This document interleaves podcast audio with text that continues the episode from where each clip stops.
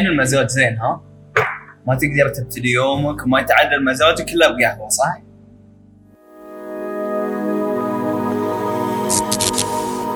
بودكاست حكاية. نغوص في أعماق الحكاية. يا هلا. القهوة مشروب القرن الواحد وعشرين والشراب اللي ما يخلو منه أي بيت اليوم. اختلف في تاريخ اكتشاف القهوة. فهناك روايات تقول أنها اكتشفت في القرن العاشر وروايات تقول أنها اكتشفت في القرن الخامس عشر. ولكن قبل ذلك طبعا كانت موجودة القهوة ولكن ما حد كان يأكلها ولا كانت تحمص لتشرب. ويقال بأن سبب انتشار واكتشاف القهوة في جزيرة العرب وفي العالم كانت تأكيات الصوفية. فيقول لك الصوفيين بدأوا يشربون القهوة لأنها كانت تعطيهم النشاط والطاقة اللي تخليهم يقومون الليل ويؤدون العبادات حتى تقويهم على نهار رمضان. ومن هناك بدأت تنتشر في أوساط الجزيرة العربية. وبعد انتشار القهوة في جزيرة العرب صارت موضوع جدلي. فألفت الكتب حول القهوة وخرجت آراء من بعض العلماء اللي قالوا وأفتوا بتحريم القهوة. وحتى أن بعض السلاطين وبعض الملوك أمروا بتكسير وتدمير مقاهي القهوة.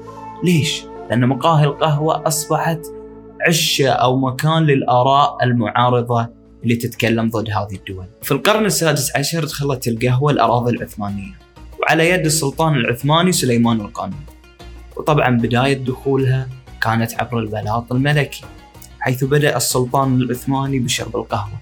ومن ثم انتقلت للشعب اللي قلد قدوتهم السلطان. ومن ثم بدأت البلاطات الملكية في أوروبا تقلد السلطان العثماني وكذلك شعوبهم بدأت تقلدهم. ومن هنا دخلت القهوة إلى الأراضي الأوروبية. زين هل تعلم يا عزيزي المستمع أن هناك ماجستير في القهوة؟ نعم جامعة في إيطاليا في مدينة فلورنسا قدم ماجستير في صناعة القهوة في تاريخها طريقة تحميصها وكل هذه التفاصيل اللي تشوفها عند البارستا في القهوة. يعني باختصار ماجستير في إنك شلون تكون بارستا اليوم إحنا متواجدين في الفرس كافيه في مدينة عيسى مشروع بحريني شبابي فتح في 2021 يتميزون بالمشروبات الحارة والباردة مثل المشروب اللي قاعد أشربه اليوم Spanish latte وكذلك المشروبات الباردة مثل ال mojito وال signature وغيرها ويشتهرون أيضا بالفرستوس. اليوم عدد الكوفيات في البحرين أو المقاهي آخذ بالازدياد. وما في إحصائية معينة تخبرنا عن عدد المقاهي الموجودة في مملكة البحرين. وأصبحت الكوفيات أو القهوة عادة من عاداتنا اليومية. ولكن هل القهوة آمنة لاستهلاكها بهذا الشكل؟ تقول الدراسات بأن شرب القهوة خلينا نقرأ. تقول لك الدراسات بأن شرب القهوة يقلل من خطر الإصابة بمرض الزهايمر والخرف والشلل والرعاش وأمراض القلب والسكري وكذلك يقلل من خطر الإصابة بالسرطان. ولكن هذه متى يا عزيزي؟ إذا كان استهلاك أو شرب القهوة الخالص يعني قهوة سود وليس حليب وشكر وقهوة لأن هذه ما تسمى قهوة. فإنك تشرب ال frappuccino والموكا وغيرها من المشروبات طبعا ما بيفيدك مثل شرب القهوة الخالصة. كذلك الإفراط منها ممكن يؤدي لبعض الأمراض مثل مرض السكري ولكن حتى الإفراط في شرب القهوة الخالصة ممكن أن يؤدي للعديد من الأمراض مثل الصداع النصفي واضطرابات النوم واضطرابات دقات القلب كذلك اضطراب القلب. تعتبر القهوة اليوم ثاني أكبر سلعة تداولا في العالم.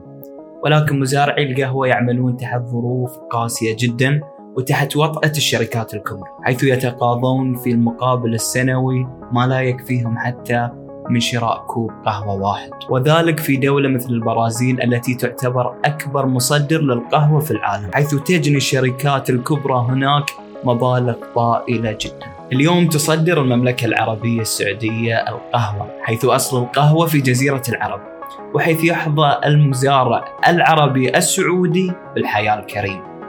أتمنى أن نرى القهوة العربية والقهوة السعودية موجودة في جميع مقاهينا. وجميع منازلنا. وأتمنى أن يتوقف استنزاف مزارعي العالم كانت هذه حكاية القهوة. شكرا لاستماعكم وشكرا لمشاهدتكم أيضا.